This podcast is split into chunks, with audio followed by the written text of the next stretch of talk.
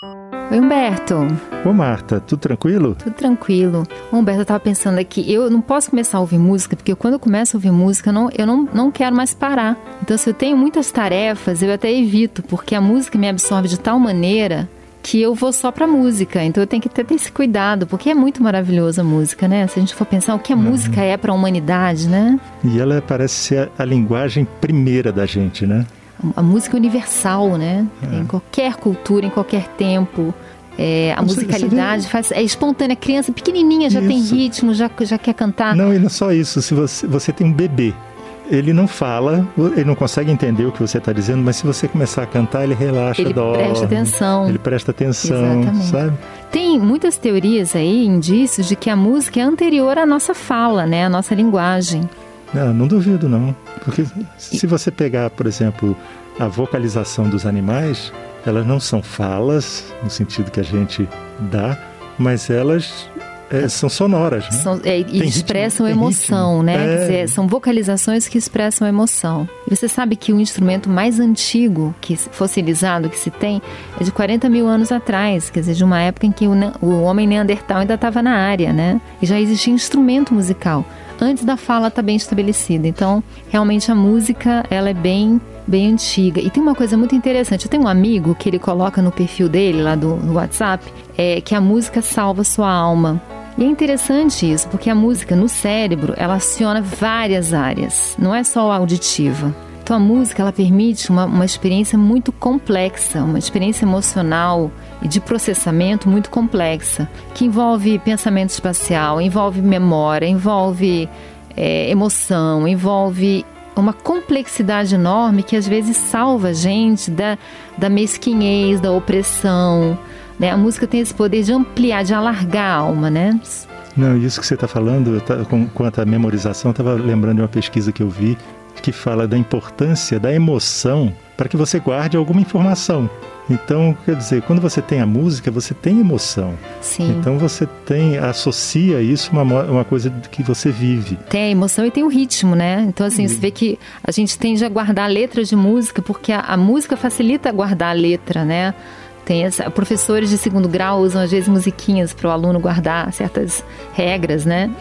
E funciona. E funciona, funciona e você nunca mais esquece, né? Às vezes você fala assim, ah, Humberto, você lembra de um jingle aí da sua infância? Você lembra daquele jingle, porque né, é usado até na propaganda, né? É, não, e, e, especialmente se era uma coisa que tinha, te chamava atenção naquela época, né? Ou pela qualidade, ou pelo o que estava em volta. Sabe, isso que a gente está falando me lembra que muitas vezes a música ela se torna a trilha da vida da gente. Assim, a gente guarda, é, às vezes uma música lembra uma fase da vida, e você, ouvindo a música, você meio que volta no tempo e sente aquele gosto, né? Ou assim, na, na, na vida romântica das pessoas, aquela música que lembra aquela namorada, aquele namorado, o início do namoro, né? A gente marca a música tem esse poder de, de, de fixar uma lembrança, né? Uhum. E tem até na, na, neurologia, tem muitos exemplos de como a música resgata memórias complexas em pessoas que perderam a memória, né?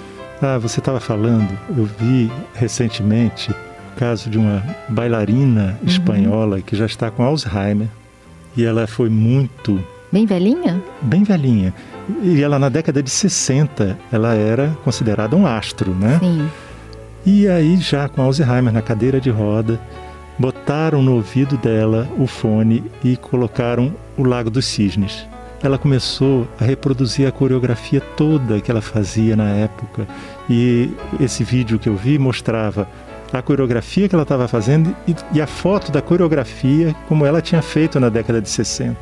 Incrível, é né? Como voltou, né? trouxe, né? Trouxe tudo, né? trouxe, né? É uma coisa muito é interessante. E tem Nietzsche também, que foi o filósofo mais musical, né? Que exaltava muito a música, dizia que a música, que na música as paixões gozam por si mesmas, né? De si mesmas, né?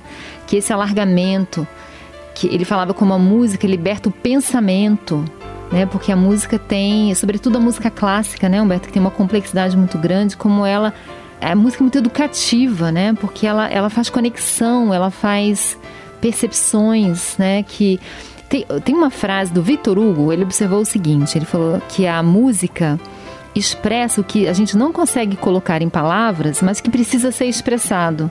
Uhum. Então, é, expressa o que a gente não consegue dizer com palavras. Então é, é, é, uma experiência muito rica e muito educativa, né? E tem inclusive muitos experimentos que mostram que a música aumenta muito a solidariedade entre as pessoas, né? Depois de ouvir música, as pessoas são mais solidárias do que sem ouvir música.